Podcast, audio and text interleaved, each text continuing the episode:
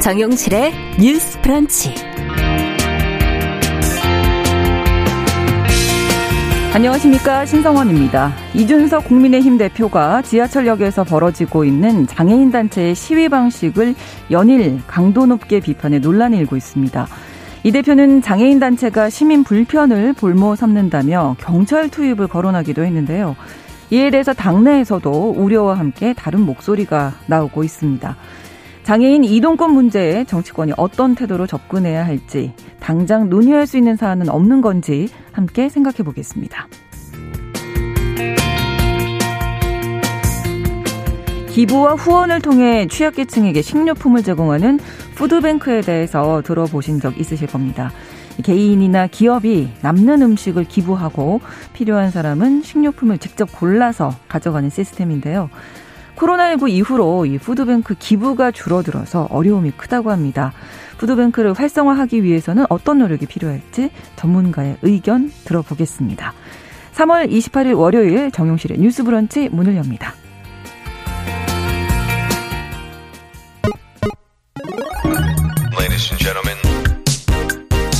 새로운 시각으로 세상을 봅니다. 정용실의 뉴스 브런치 뉴스 pick.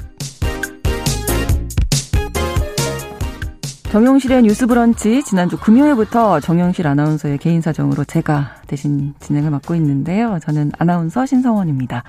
뉴스 브런치 변함없이 청취자 여러분과 함께 하니까요. 오늘도 많은 참여 부탁드리겠습니다.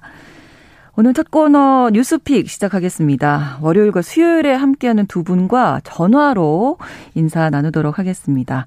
먼저 전예현 우석대 개공 교수님 안녕하세요. 안녕하세요. 전희연입니다. 네.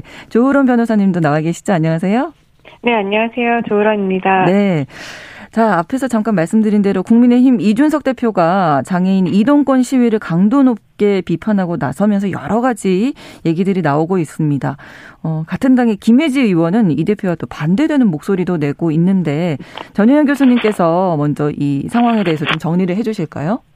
예, 전국 장애인 차별 철퇴 연대 줄여서 전장연회 중심으로 네. 장애인 이동권과 예산 확보를 요구하는 출근길 시위가 지난해 말부터 이달까지 지하철 등에서 벌어지고 있습니다. 네. 이에 대해서 이준석 국민의힘 대표가 잇따라 비판하는 글을 최근 SNS에 올렸는데요. 네. 언론 보도에 따르면 최근 사흘 동안 한 8개 정도의 글이 올라왔다고 합니다. 음. 이 대표의 언론 인터뷰나 이 글을 좀 요약을 해보면 전장현의 시위에 대해서는 불특정 다수의 불편을 볼모 삼는 시위다라고 비판했고요. 네. 조건을 걸지 말라고 중단해라 이렇게 주장을 하고 있습니다.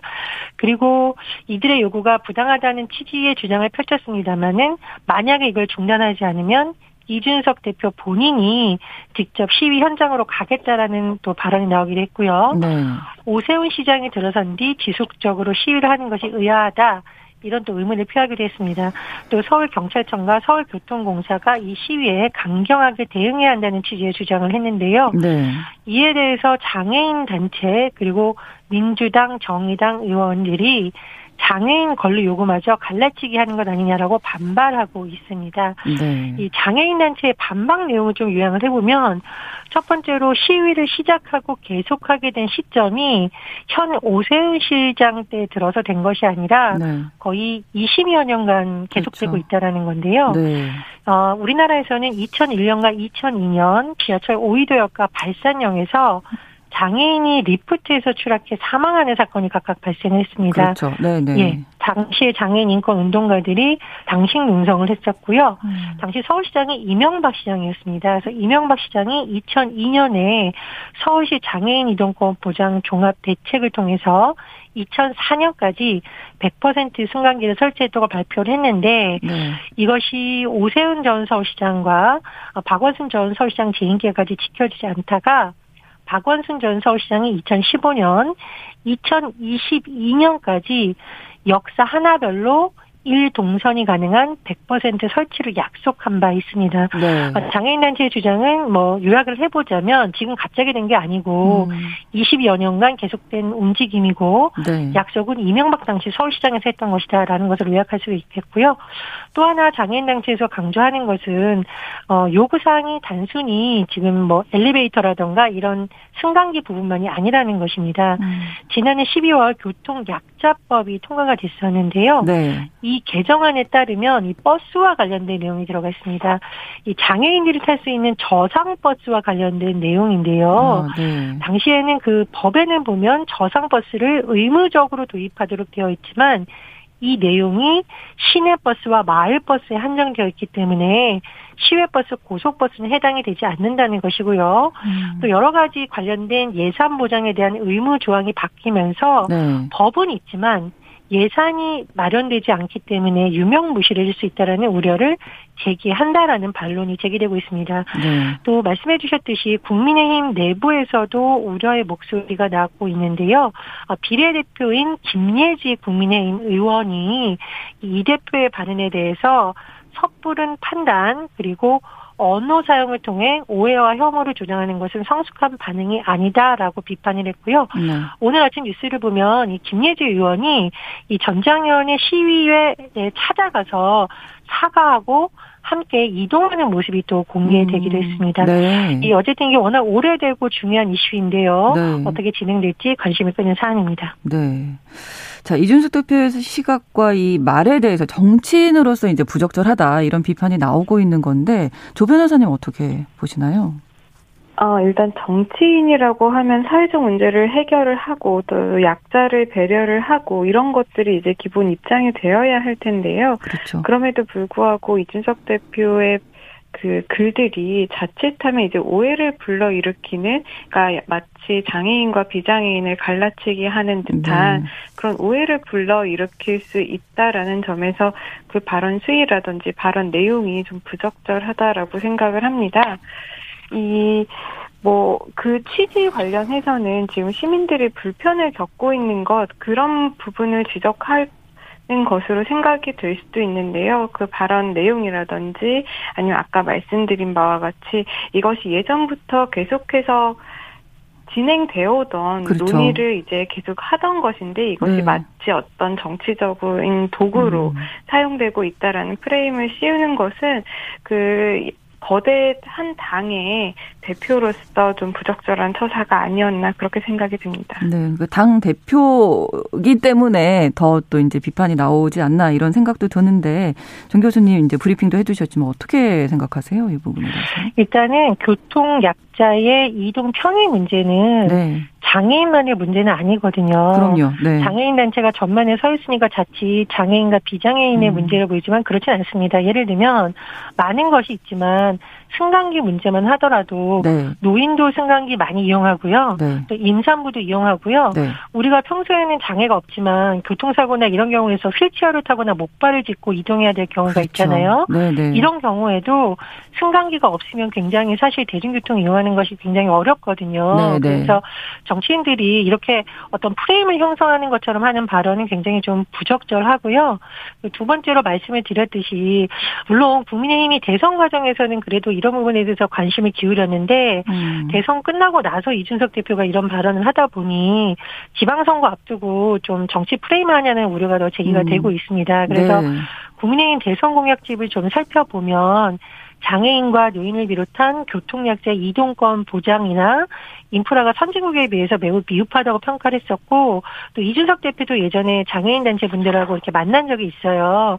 그래서 저는 그런 대선 공약에 있던 약속을 어떻게 하면 실제로 국회에서 잘 지킬 수 있을지 그리고 이제 집권 여당이 국민의힘이 되거든요. 네. 그래서 새 정부 출범 이후에 오히려 국민 통합을 위해서 할 수 있는 일이 더 많고 해야 할 일이 많습니다. 네. 그런 차원에서 발언을 더 신중해야 되고 또 이 문제를 자꾸 정치 프레임화하는 것은 맞지 않다고 보고요. 네. 마지막으로 저는 김예지 의원의 활동을 상당히 주목하고 있습니다. 그 김예지 의원이 오늘 가서 보니까 그 장애인 시위 관련하고 있는 분들에게 어 굉장히 겸손하게 음. 이렇게 사과를 하고 네네. 그리고 앞으로 예산 확보를 위해서도 노력하겠다라고 하는데 김예주 의원이 사실은 그 장애인들의 반려견 특히 조이 네. 함께 행동하는 그 조이 문제로 국회에서 장애인 음. 이동권 문제에 대해서 우리에게 굉장히 많은 점을 시사하게 한 바 있습니다. 음. 이번 활동도 아마 그런 차원에서 장애인들과 함께하고 있는데요. 뭐 특정 정당이나 진영을 넘어서 장애인 그렇죠. 이동권 문제에 대해서 좀 국회 차원에서 심도 있는 논의가 됐으면 합니다. 그 정치 프레임 얘기 계속 하시지만 이게 정치적으로 풀려는 게 아니라 실질적으로 현실적으로 불편을 겪고 계신 분들의 이야기가 있기 때문에 내일이 아니라고 해서 외면할 것이 아니라 이 소수의 어떤 이야기 얘기도 정말 잘 청취해서 문제를 해결하는 쪽으로 나가야 하지 않나 이런 생각 드는데요. 민주당 쪽에서는 뭐 배려, 연대 이런 얘기를 하지만 사실 정말 실제적인 어떤 변화를 체감할 수 있는 좀 적극적인 어떤 대책이 나와야 하지 않나 저는 이런 생각도 들거든요. 당장 좀 우리가 취할 수 있는 일도 어떤 게 있을까요, 정 교수님?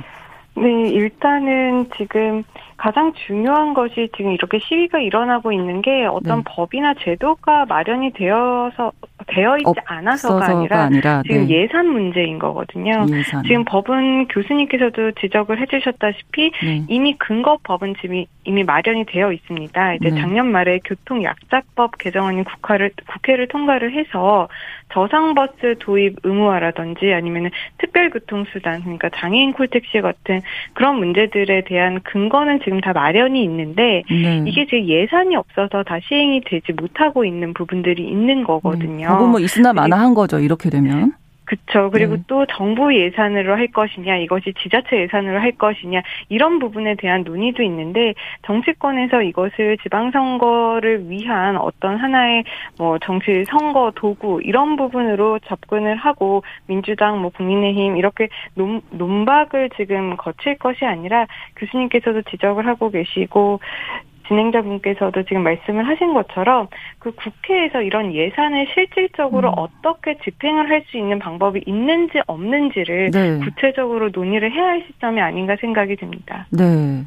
정 교수님요. 지금 이제 잠깐 청취자 여러분들의 의견을 좀 말씀을 드리면 조혜숙 님이 제가 하고 싶었던 말씀을 해주셨던 것 같아요. 저도 평소에는 몰랐는데 아이를 낳고 유모차를 끌고 다니면서 도로를 다니는 것이 또 대중교통 이용하는 게 얼마나 불편한지 절실히 느꼈습니다. 제발 내일이 아니라고 생각하지 말아주세요 하셨는데 유모차를 한번 좀 끌어보신 분들은 아마 다들 공감하실 거예요.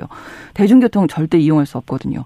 3013번으로는 한편으로 이런 말씀도 남겨주셨습니다. 장애인의 불편함 100번 이해하고 양보하더라도 내가 불편하니까 너도 불편해 봐라. 이런 식의 의사 표현은 아니라고 봅니다. 하고 의견 남겨주셨는데 뭐 각자의 불편들이 다 있으실 것 같아요. 어떠세요, 정 교수님? 어떤 말씀 하시죠? 예, 근데 우리가 장애인들의 어떤 권리라는 말을 제가 자꾸 쓰고 있잖아요. 네, 네. 이거는 우리가 배려해야 될 문제가 아니라 그렇죠. 누구나 이런 점으로 불편을 겪을 수 있고 말씀해 주셨듯이 정말 유모차만 당장 끌어봐도 이런 맞아요. 불편이 느껴지거든요. 그런 네. 차원에서 우리가 함께 해결해야 될 문제다 이렇게 좀 봐주셨으면 좋겠고요. 음, 누구나 누려야 할 권리가 있는 거니까요. 예, 그렇습니다. 그리고 이제 장애인 관련한 법안은 4개 법안 정도가 지금 핵심 사안인데 뭐 장애인 권리 보장 법, 탈시설 지원법, 평생교육법, 특수교육법도 있는데 특히 이 장애인 이동권의 경우에는 만약 장애인들의 이동권이 보장이 되지 않으면 예를 들면은 당장 활동에 제약이 생기는 거잖아요. 그렇죠. 가장 기본적인 권리에 해당하는 거기 때문에 장애인 단체에서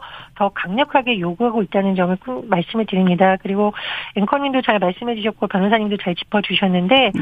법안을 만들어 놓고 예산이 안 되면 시설을 설치할 수가 없습니다. 그렇죠. 네. 예, 그게 이제 거의 20년간 계속되는 요구인데 아마 새 정부가 이제 출범을 하고 하니까 네. 또 더더군다나 장애인분들이 좀 강력하게 요청을 하는 게 아닌가 이런 생각이 들거든요. 음. 지금 전장현에서 이 교통약자법의 허점을 좀 바로잡아 달라면서 인수위에도 계속 이런 요청을 하고 있어요. 네. 그래서 인수위에서도 어, 새 정부를 출범하기 전에 이런 요구를 좀 적극적으로 검토해 줬으면 좋겠고 무엇보다도 국회에서 여야 합의가 되면 또 할 수 있는 일이 굉장히 많습니다. 그래서 4월 어, 임시국회 들어서 주요 의제를 좀 삼았으면 하는 바람입니다. 네, 지금 말씀해 주신 대로 정말 이동권이라는 게 생각해 보니까 그 권리가 없으면 활동을 못하고 내가 주체적인 한 사람으로서 활동을 못하게 되는 거잖아요. 누군가의 도움이 필요할 수밖에 없는 이런 건데 뭐 이 정도면 됐다 뭐 한 90%뭐 100% 이게 수치가 문제가 아니라 정말 현실적인 어떤 어려움들이 있는지 우리가 좀 이야기를 들어봐야 하지 않을까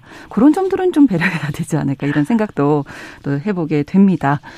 자, 한 가지 이야기가 더 있는데요. 그 텔레그램 이제 많이들 들어보셨을 텐데 정말 수사하기 어렵기로 유명한 SNS죠. 범죄에 좀 자주 악용되는 걸로 뉴스에서 저희가 많이 들어봤습니다. 텔레그램 관련해서 어, 눈여겨볼 만한 기사가 났는데 어떤 내용인지 조으론 변호사께서 네, 설명해 주시죠. 네, 텔레그램 우리나라에서도 굉장히 유명한 SNS 어플리케이션입니다. 그렇습니다. 엠번방 사건으로도 굉장히 그렇죠. 유명한데 네. 이 텔레그램이 유명한 게 이게 뭐 여기서 성범죄물이 많이 유통이 됐다 이것뿐만이 음. 아니라 굉장히 사생활 보호를 강력하게 하고 있어서 네. 각국들의 수사 협조 요청에 응하지 않는다. 음. 이렇기 때문에 그런 범죄자들이 이런 것들을 많이 이용하고 이용한다. 네. 있다 이런 문제인데요. 네. 이번에 텔레그램이 브라질 정부에게 사과를 하고 네. 브라질 정부의 수사 협조 요청을 받아들였습니다. 네. 그런데 이 문제가 갑자기 이루어진 건 아니고요.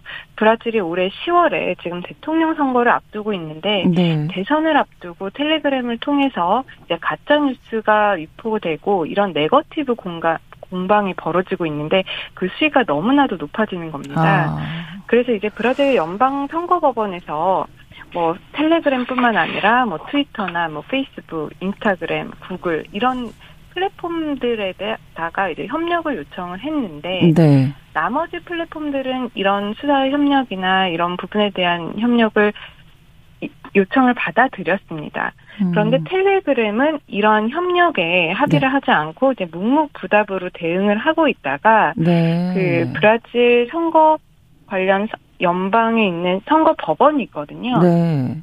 그 선거 법원에서 이 텔레그램을 차단하는 명령을 내렸습니다. 아, 네. 그러니까 구글이나 애플 앱스토어에서 이 텔레그램 앱을 삭제를 하고 이 브라질 인터넷과 통신업체에서 텔레그램을 음. 사용할 수 없도록 이렇게 명령을 내리고 이행 기간을 둔 건데요.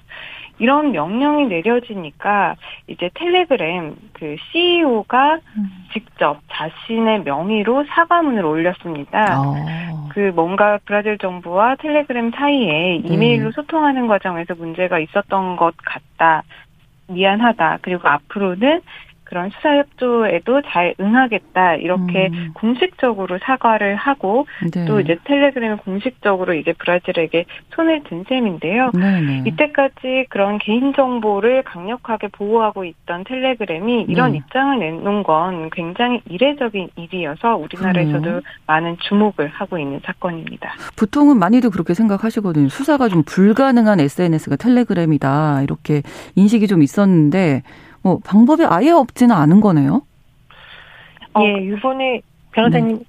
아니 교수님 먼저 말씀하세요. 네, 정 교수님 예, 먼저 말씀해 주시겠습니다. 텔레그램 이용 범죄에 어떻게 할 수 없다라는 게 아니라는 것을 이번에 시사점이 좀 많이 있다라고 보고요. 네, 네. 그래서 우리나라는 그럼 어떻게 했을까? 2019년에 텔레그램 엠번방 사건이 이제 공개적으로 드러났을 때 네. 당시에도 텔레그램에 우리나라 경찰에서 한 7차례 걸쳐 수사업체 메일을 보낸 것으로 알려져 있습니다. 네.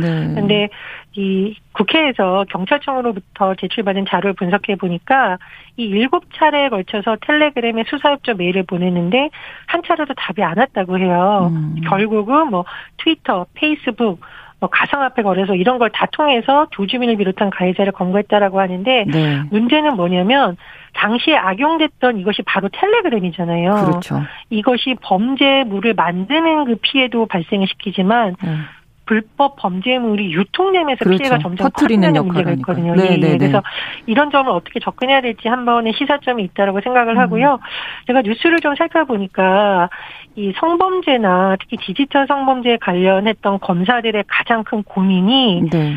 가서 압수는 할 수가 있는데 음. 이 피의자가 이거를 어디다 몰래 숨겨놨다가 계속 유포하는 문제는 지금 이런 문제점 때문에 해결되지 않는 것에 대해서 현장에서도 문제제기가 많다고 합니다. 그래서 네. 이런 부분에 대한 제도적인 좀 보완이 필요하지 않을까 그런 생각이 듭니다. 네. 브라질의 어떤 특수성이 혹시 있을까요? 브라질 대법원에서 아, 그 연방 법원에서 이런 결정을 내렸는데 아예 그 앱을 차단 하는 어떤 그런 특수성이 있었을까 사실 싶기도 하고. 국가가 네. 아니고 민주사회 국가에서 이렇게 어플리케이션을 아예 앱스토어에 올리지 마라라고 네. 강경한 조치를 한 건 이번이 처음입니다. 그렇죠. 그런데 이렇게 사법적으로 어떤 차단 명령 이 나온 것은 이제 브라질 내에서도 대통령 선거라는 굉장히 중요한 음. 이슈가 있었기 때문에 이렇게나 강력한 조치를 취한 것이라고 볼 수가 있는데요. 사실 이렇게 국가가 어떤 하나의 SNS를 막는 것은 실질적으로는 개인의 그렇게 소통할 수 있는 권리를 차단할 수도 있다라는 음. 우려 때문에 네. 우리나라에서 이것을 당장에 어떤 텔레그램이 수사 협조에 요청하지 않는다고 해서 당장 적용하기는 좀 무리가 있습니다. 음, 그렇죠. 브라질도 만약에 대선이 아니라 네. 범죄 상황에서 요청을 안 해줬다라고 음. 해서 텔레그램을 전면적으로 이번과 같이 막을 수는 없었을 것이고 그런 그렇죠. 특수성이 있기 때문에 네네. 네. 지금 이런 문제 가 우리나라에서도 있었을 때때 우리나라 정부도 텔레그램 측에 이렇게 전면적으로 텔레그램을 사용하지 못하도록 하는 조치를 할 수 있는 것이 아니냐라고 생각하실 수도 있겠지만 그런 건좀 네. 어렵다라고 보시면 될 것 같고요. 네. 다만 교수님이 말씀해 주신 대로 이번 이 사건을 통해서 우리가 아예 그런 압박을 하지 못하는 건 아니겠다. 이 정도를 그쵸. 이제 우리가 이해를 음. 하는 시사점이 될 수 있을 거라고 생각을 합니다. 네. 그리고 사실상 실무를 하다 보면 다른 뭐 SNS 그리고 특히 뭐 국내 플랫폼 같은 경우에는 수사 협조 요청이라든지 사실조회 신청 이런 것들이 어느 정도 되는 편이에요. 네. 그래서 내가 범죄 피해를 당하더라도 범죄자를 추적하는 부분에 있어서 어느 음. 정도 용이하게 이루어지고 있어서 피해자 검거가 되는데 이런 외국 플랫폼 같은 경우는 정말 사실 어렵습니다. 그렇죠. 그렇기 때문에 명예훼손이라든지 성범죄 피해를 보시는 분들이 음. 이런 외국 플랫폼에 의해서 그런 외국 플랫폼을 이용을 해서 가해자가 피해를 주는 경우에는 특정이 굉장히 어려워서 수사기관에서 굉장히 난항을 겪고 있고 피해자분들도 굉장히 어려움을 겪고 있는 일들이 많은데요. 네. 사실 뭐 구글이라든지 다른 인터넷 그 플랫폼 같은 경우에는 이런 성범죄 불법 촬영물이라든지 성 착취물 관련한 영상을 삭제 요청하고 이와 관련한 대응팀들이 좀 따로 꾸려져 있습니다. 그런데 텔레그램은 아직까지도 이런 어떤 전용 창구라고 해야 될까요? 네. 그런 부분들이 잘 꾸려지지 않아서 아직까지도 많은 답답한 일들이 있는데 그렇죠. 이번에 브라질에서 굉장히 강경하게 나온 그 입장을 우리나라에서도 조금은 차용을 해서 그러게요. 앞으로 네, 네. 네 앞으로 이제 음. 수사 협조 특히 이런 미성년자 성범죄라든지 성착취물 음. 관련해서는 좀 엄중하게 우리도 대응을 할 필요성은 있다라는 생각이 들고요. 사실상 이런 노력이 우리가 없었던 것은 아닙니다. 음. 그러니까 물론 법적으로 이렇게 강경하게 대응하는 것도 중요하겠지만 어떻게 보면은 우리나라에 있는 그런 방통 방송통신심의위원회 같은 규제 기관과 네. 그 해외 사업자 간의 자율 규제 협력을 좀 강화할 필요성도 있거든요. 네. 실제로 텔레그램에 우리나라에서 그런 음란물, 디지털 성범죄를 유통 중인 그런 단체 대화방에 대해서 국제 공조 점검당을 통해서 그런 자율 규제를 요청한 바가 있고 네. 이것이 어느 정도 또 실익을 거둔 사례들도 음. 있습니다. 그렇기 때문에 사법적인 강경책도 우리가 생각을 해보고 적용을 시켜봐야겠지만 이런 자율 규제 측면도 우리가 협력을 점점 강화하는 게 실질적으로 나중에 범죄 검거라든지 피해 예방 구제에도 도움이 될 것으로 생각을 합니다. 네, 인식 바뀌는 게 중요하다는 얘기예요. 우리가 뭐 방송에서도 여러 차례 합니다만은 바뀔 수 있는 어떤 구체적인 방법을 찾는 것도 중요하겠다는 말씀 아, 생각이 드는데요.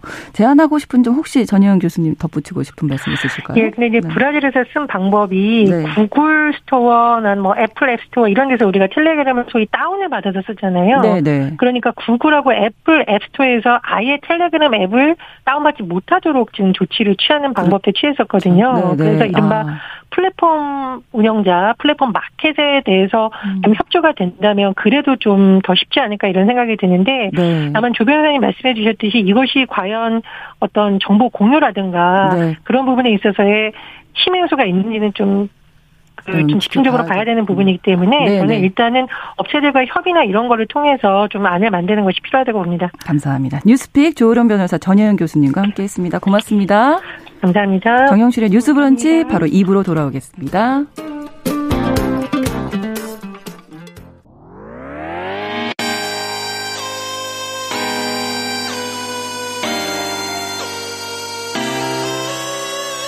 어떤 사람들은 사물에서 태어났으면서 자신이 삼루타를 친 것처럼 생각하며 살아간다라는 음. 말이 있어요.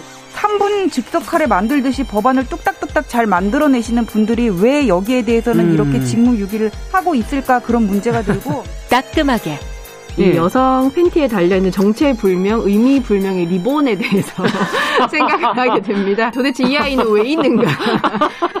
경쾌하게. 정말 그런가요? 외신도 당황한 거죠. 이 사건을 보고 예. 도대체 한국에서 무슨 일이 벌어지고 있는 거냐. 음. 이거 한국의 성보수주의 때문 아니냐. 할 말은 하면서 같이 고민해보겠습니다. 세상을 보는 따뜻한 시선 정용실의 뉴스 브런치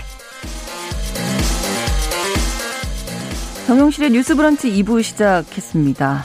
한 가지 주제에 집중하는 월요 인터뷰 시간입니다. 오늘은 푸드뱅크 운영 실태와 활성화 방안에 대한 이야기를 해보려고 하는데요.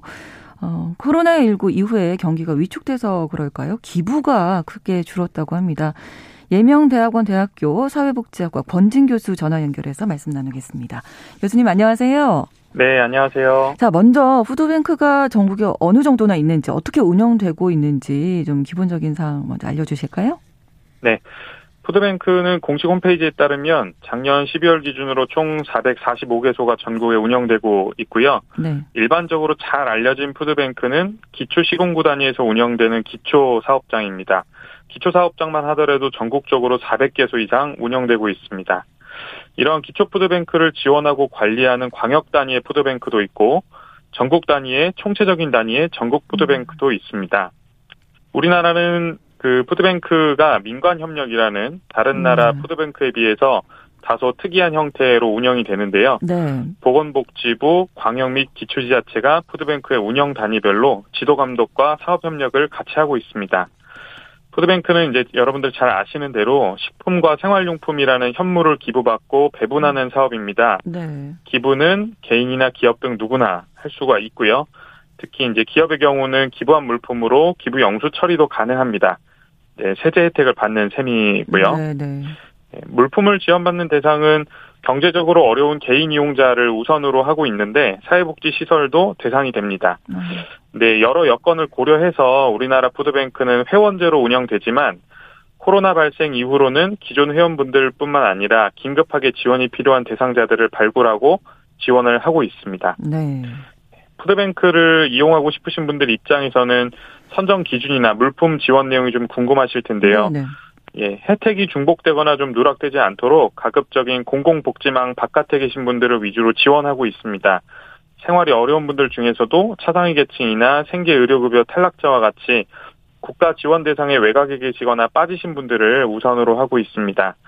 다만 지금은 복지행정에서 바로 잡히지 않지만 생활이 어려운 분들이 좀 많아져서 푸드뱅크에서 이런 분들을 자체적으로 지원을 하고 있기 때문에 필요하시면 일단 푸드뱅크의 문을 두드려 보시는 게 좋을 것 같고요. 네.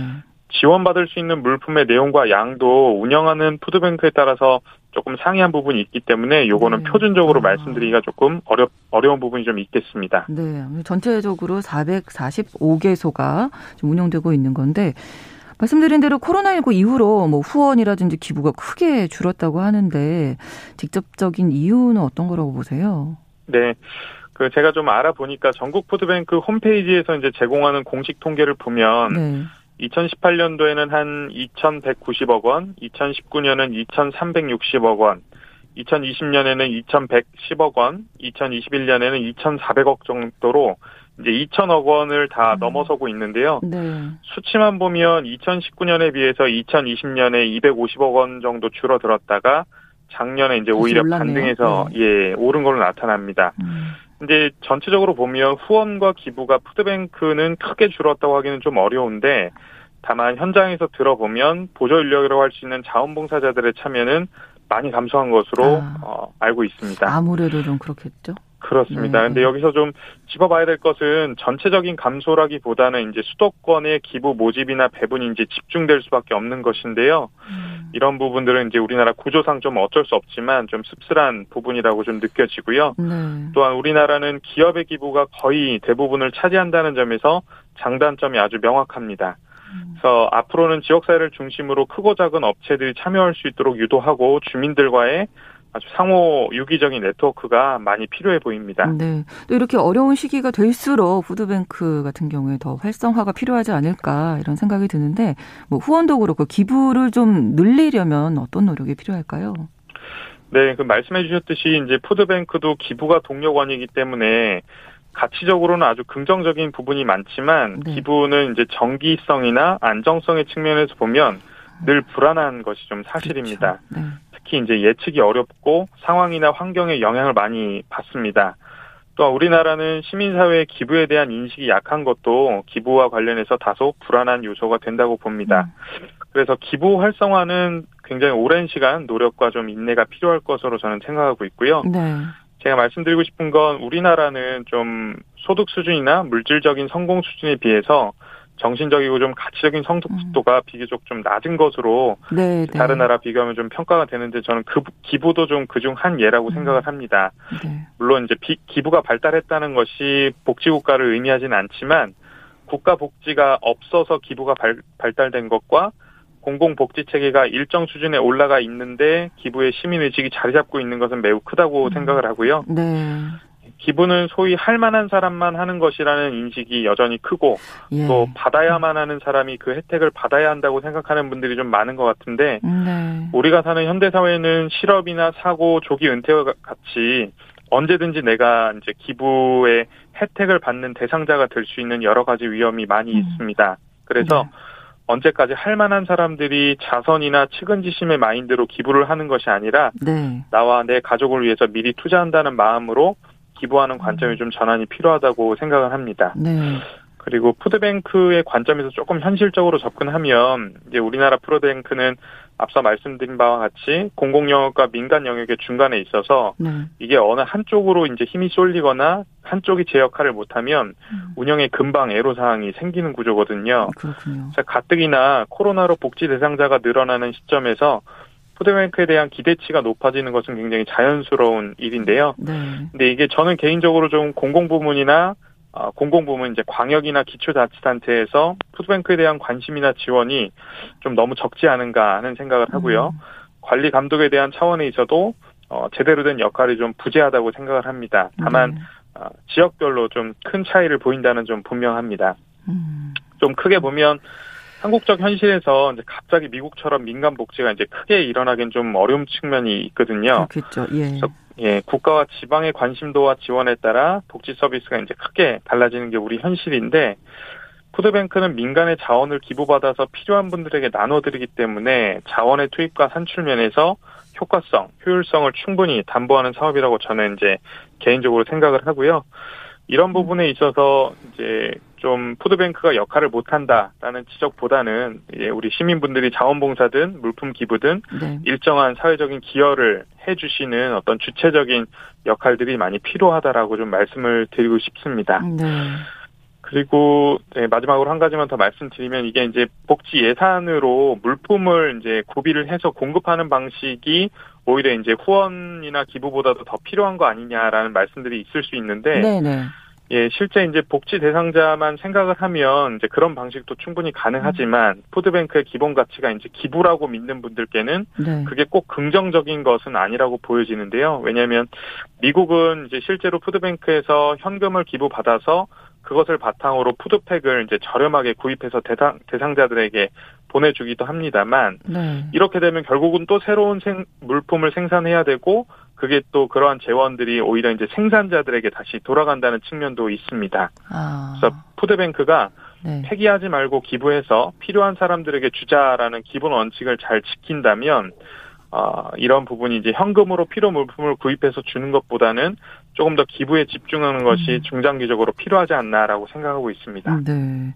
오늘 기부가 이제 코로나19 때문에 경기가 전체적으로 위축되다 보니까 아무래도 좀 줄어드는 측면이 있을 것 같은데 이런 상황에서 푸드뱅크 이용자를 선별해서 수를 좀 줄여야 한다. 아니다. 이용 대상을 늘려야 한다. 여러 가지 의견이 있는 걸로 알고 있습니다. 교수님께서는 어떻게 보세요? 예, 기부는 이제 기부자의 여건이 절대적이든 상대적이든 어려워지게 되면 자연 줄어드는 게 이제 일면 이제 자연스러운 현상인데요. 네. 도랑을 뚫고 기부가 늘어난다는 것은 좀 쉽게 기대하기는 좀 어려운 일인 것 같습니다. 그렇죠. 그렇지만 음. 이용자를 줄이는 것은 저는 상당히 신중해야 된다고 생각합니다. 왜냐하면 수요가 공급을 만들어내는 측면이 분명히 존재를 하고요.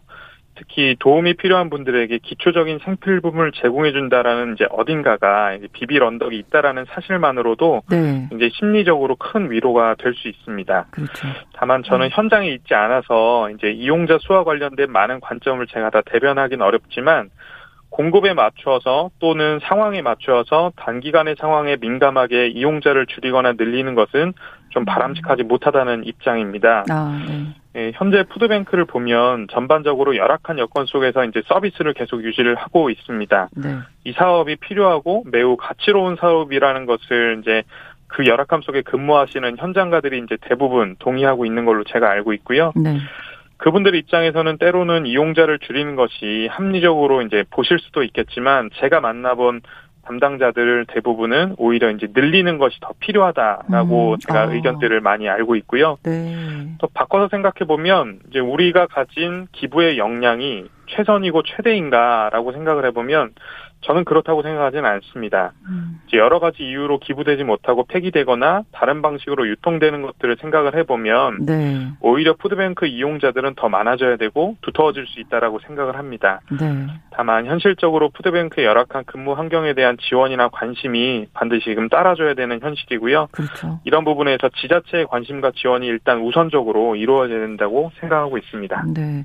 자, 상세하게 설명해 주셔서 방송 들으시면서 나도 좀 푸드뱅크의 음식 기부하고 싶다 이런 분들 어디로 연락드리면 될까요?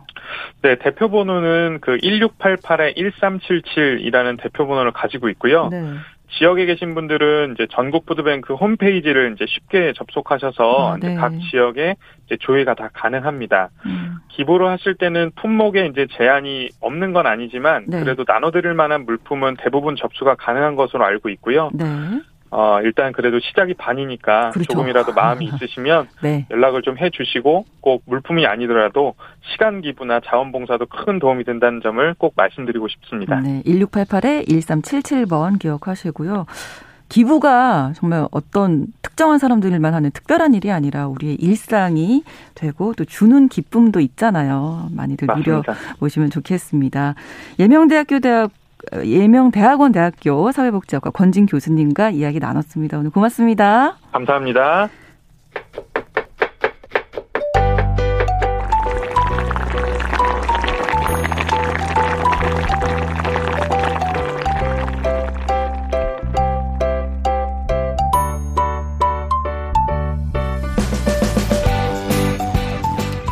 음식과 식생활, 외식 트렌드까지 먹고 사는 이야기와 정보를 재미있게 전해드리는 시간입니다. 건강한 식탁, 홍신의 요리 연구가를 어, 전화로 만나보겠습니다. 안녕하세요. 네, 안녕하세요. 네, 반갑습니다. 자, 오늘 네, 반갑습니다. 네, 김밥 이야기를 준비하셨는데 네. 김밥이 우리 음식 아닌가요?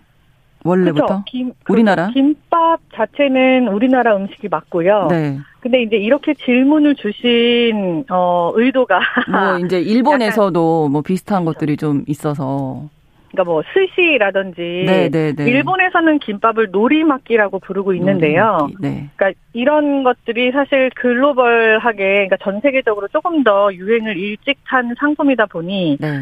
김밥이라는 게 약간 스시의 아류처럼 느껴지는 음. 것 때문에 네. 그래서 아마 우리 아나운서님께서 저한테 뭐 김밥은 우리 음식이 아닌가요? 네. 이렇게 말씀을 주신 것 같아요.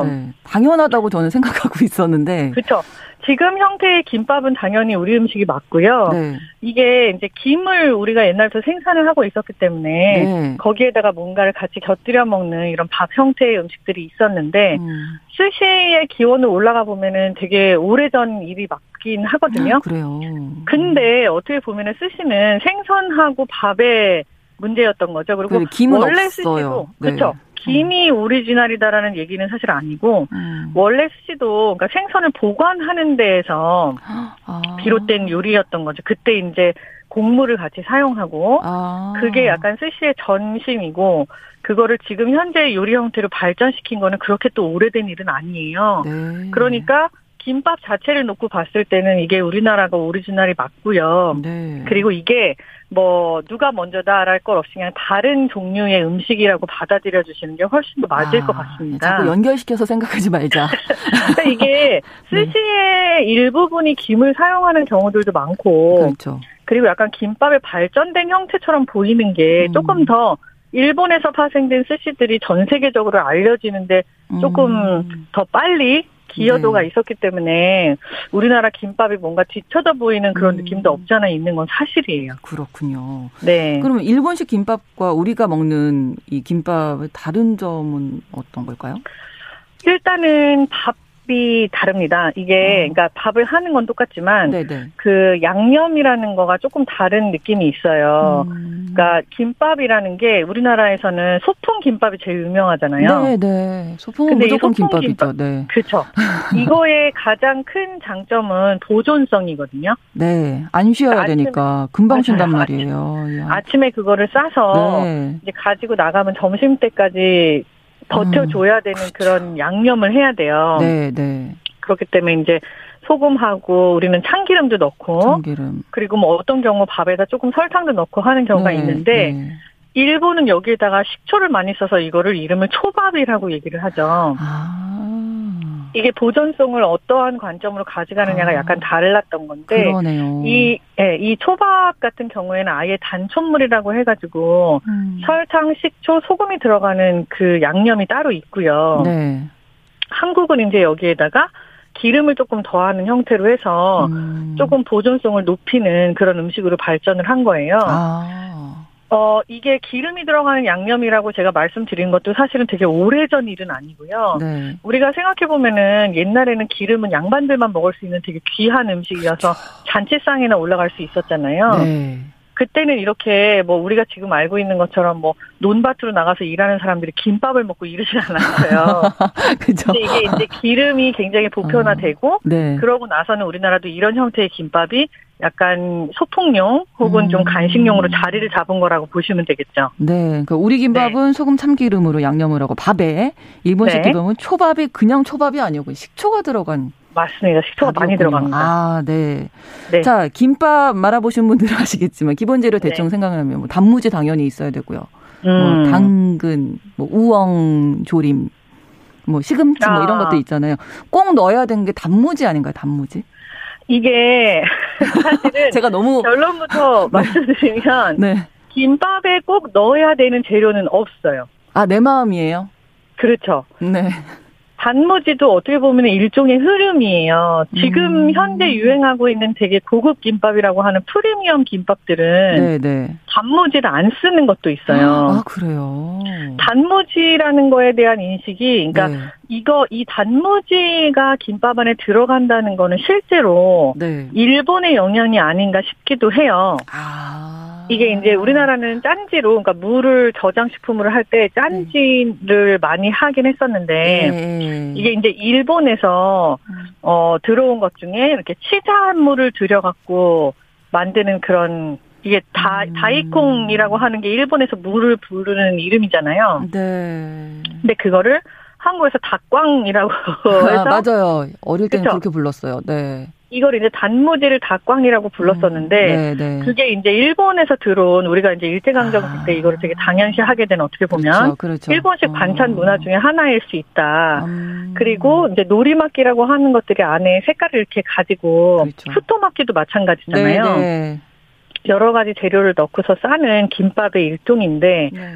그게 이제 색깔을 맞추기 위해서 뭐 노란 색깔 음. 단무지라든지 빨간 색깔 어떤 뭐 오이지라든지 뭐 이런 네. 것들을 넣고서는 하는 경우들이 있어서 거기에서 파생된 게 당연한 단무지를 아. 넣는 김밥이 아니었나 아. 싶은 생각도 있고요. 아, 꼭안 넣어도 되는군요. 그럼 단무지 전혀 아니죠. 아. 이게 우리나라에서 김밥을 말아 먹을 때는 네. 그러니까 그냥 제일 오래된 김밥이라고 할 수 있는 네. 충무 김밥을 생각을 한번 해보시면 돼요. 아무것도 안 넣고 그냥 김에만 싸서 반찬처럼 뭐 먹는 거죠. 맞습니다. 충무김밥. 오징어 무침이랑 이런 그러니까 네네. 이게 되게 다양한 형태의 김밥이 아. 있었을 거예요. 그렇죠. 이게 뭐 아. 김을 생산하는 지역에서는 꼭 밥을 싸지 않더라도 아. 생선회를 싼다든지 예, 예, 예. 뭐 여러 가지. 네. 그리고 지금 현재 유행하고 있는 김밥도 네. 뭐 경주 쪽에서는 계란지단을 많이 넣거나 아니면 음. 우엉을 따로 주거나 네, 네. 뭐 여러 지역 특산물들을 활용한 그런 김밥들도 다 발전을 하고 있잖아요. 전복김밥. 있잖아요. 맞아요. 제주도는 전복김밥이 있고 또 네, 네. 음. 근데 단무지가 꼭 들어가야 되는 거 아니냐라고 물으신다면 네. 저는 그건 아니라고 아니군요. 말씀을 드리고 싶고요. 네. 뭐 김치를 씻어서 넣는 경우 그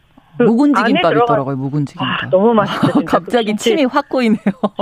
묵은지를 한번 씻어서 참기름에 아. 잠깐 묻혔다가 아, 네. 그걸 쓸 수도 있고 오이를 슬쩍 볶아서 음. 약간 이렇게 살캉살캉한 느낌이 나도록 만든 그런 김밥들도 좋고요. 네. 어떻게 보면은 김밥의 속재료들의 그런 밸런스를 맞춰주는데 뭐 시고 달고 짜고 약간의 매콤한 거라든지 아니면 고소한 기름 맛 이런 것들을 다 같이 묶어서 네. 하나의 요리 같이 만드는 게 김밥 우리나라 김밥이 아닌가 싶거든요. 네, 네. 그래서 단무지도 좋고 아니면 뭐 김치를 씻은 것도 좋고 김치, 네. 아니면 뭐 오이지라든지 오이지. 이런 식으로 네, 채소하고 네. 또 동물성 재료를 엮어 갖고 네. 같이 한 번에 싸는 것도 권해드리고 싶습니다. 네, 그 내가 먹고 싶은 대로 먹어도 된다. 꼭 맞아요. 네. 것들이 있는 건 아니다. 꼭 넣어야 하는 게 있는 건 아니다. 이런 말씀. 그렇죠. 우리 음. 집 같은 경우는 네. 일요일 날 저 어렸을 때 이제 그 정말 옛날 얘기긴 하네요. 제가 지금 아들이 대학생이니까. 네, 우리 집 같은 경우에 어떻게 드셨나요? 아우 궁금하네요. 아버지가 일요일에 쌌어요. 오. 일요일 아침에. 근데, 근데 음. 아버지가 쌀 때는 항상 그때 네. 뭐 정해져 있는 게 아닌데, 네. 그래서 대충 멸치볶음이랑 김치 같은 걸 넣고, 오. 계란을 후라이를 해갖고 이렇게 둘러갖고 싸면, 오. 그거를 우리가 이제 대충 말았다 그래서 똘똘마리 김밥이라고 이렇게 불렀거든요. 오, 그거 맛있겠는데요? 아, 맛은 아주 있습니다. 예, 예. 이렇게 해갖고 또 참기름장에도 찍어 먹고 왜냐면 아버지가 대충 싸니까 밥에 양념을 안 해요. 아. 그러니까 간이 없죠. 그래서 아. 참기름장에도 찍어 먹고 뭐 이랬었는데 네. 이렇게 아마 집집마다 들어가는 김밥 손은 조금씩 음. 다를 거예요. 아, 그러니까 멸치, 계란 후라이, 김 뭐 다 있으니까 아이들 이걸로 키우잖아요. 맞아요. 그러니까 맞아요. 그렇게 하시는 게 아닌가. 한 입에 쏙 들어가게. 맞아요. 거기다 참기름 장까지 뭐 입히면 얼마나 고소하고 맛있겠어요. 맞습니다. 네. 애들은 사실 김하고 밥만 있으면 어디 맞아요. 여행 가서도 맞아요. 이렇게 입에 하나씩 쏙 넣어줄 수 네, 있게끔 다 조리가 간단하게 가능하죠. 네, 아침마다 김밥만 먹거든요. 근데 김밥이 이게 은근히 먹어보면 밥 양이 뭐 싸보신 분도 아시겠지만 많이 들어가잖아요. 근데 이게 한 줄 먹으면 왠지 좀 서운한 그런 느낌도 좀 어. 있고. 맞아요. 이게 부피를 어떻게 보면 이렇게 말아놔서 조금 적어 보이는 그런 시각적인 효과가 있긴 합니다만 네. 칼로리로 따져도 네. 김밥이 음. 굉장해요. 그렇죠. 밥이 들어가는 양도 뭐 우리가 이렇게 김밥 쌀 때 보면은 크게 한 주먹 떠갖고 그거를 펼쳐 놓잖아요. 네. 근데 그게 어떻게 보면 밥 한 공기 양이랑 맞먹는 거거든요. 그러니까요. 거기에 지금 우리가 그냥 집어먹는 반찬들을 소로 다 넣다 보니까 똘똘 말아가지고 썰어 놓으면 얼마 안 되는 것 같은데 네. 솔직히 한 상 차려 놓는 거를 김밥 한 줄에다가 그냥 응축해 놨다고 보셔도 되는 거죠. 맞아요. 아, 그러니까 네. 이게 너무 많이 드시면 안 되는데 이제 라면이랑 보통 많이 드시잖아요. 아, 김밥을. 네, 그렇다고 사실 국민 건강을 위해서 뭐 김밥을 한 줄만 뭐 드시라, 뭐, 이렇게 얘기할 네. 수는 없는 게 실제로 시각적으로 보여지는 효과랑 네. 우리가 느끼는 그 정신적인 만족감이랑도 또 어느 정도 비례를 해요. 음, 음.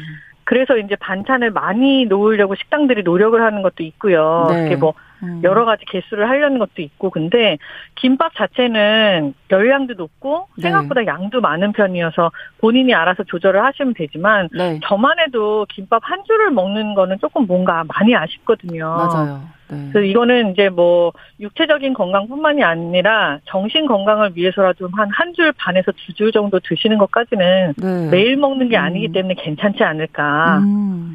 생각을 합니다. 네. 아니 그러면 홍신혜 씨는 김밥 어떻게 싸세요? 이게 은근히 손이 많이 가더라고요. 저도 해보니까 네. 사 먹자 이렇게 생각을 하는데. 그러니까 제가 김밥을 맛있게 잘 싸는 것 같아요. 아 그러세요? 네, 그래서 아. 그 지금 결혼한 남편도 지금 결혼한? 제가 아니 지금 같이 살고 있는 남편도 네. 김밥으로 꼬셨다고 할 수 있는데 이게 와. 김밥이 밥 간이 진짜 중요해요. 중요하죠. 네. 네, 근데 이 밥 간이 그 저는 설탕을 조금 쓰거든요. 네. 아. 오래 두고 먹을 수 있게 아. 그래서 설탕하고 식초하고 참기름을 다 같이 동량으로 넣고요. 아, 네.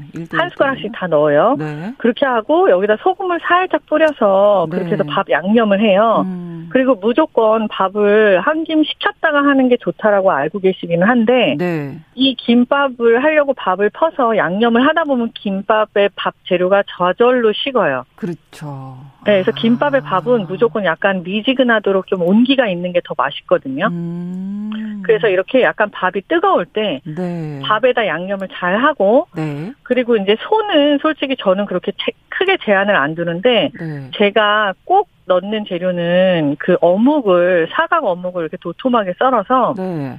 그거를 마늘하고 기름에 같이 볶다가 간장을 살짝 뿌려갖고 그걸 간을 해갖고 좀 이렇게 달짝지근하고 짭조름하게 만들거든요. 아. 그 어묵을 많이 넣고서는 김밥을 싸요. 어묵 김밥.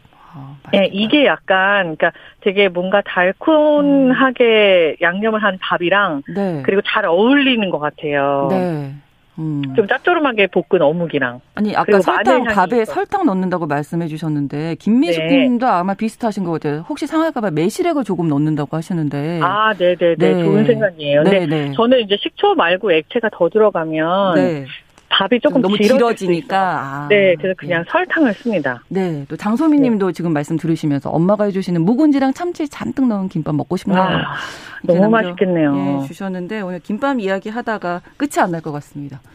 그래서 끝나도록 하고 점심으로 저희가 저도 김밥을 좀 먹을까 생각이 드네요. 네, 오늘 네. 맛있는 김밥 찾아 드시기 바라겠습니다. 네, 건강한 식탁 홍신의 요리 연구가와 함께했습니다. 고맙습니다. 감사합니다. 정용실의 뉴스 브런치 3월 28일 월요일 순서 마치겠습니다. 내일 오전 11시 5분 다시 찾아오겠습니다. 아나운서 신성원이었습니다. 고맙습니다.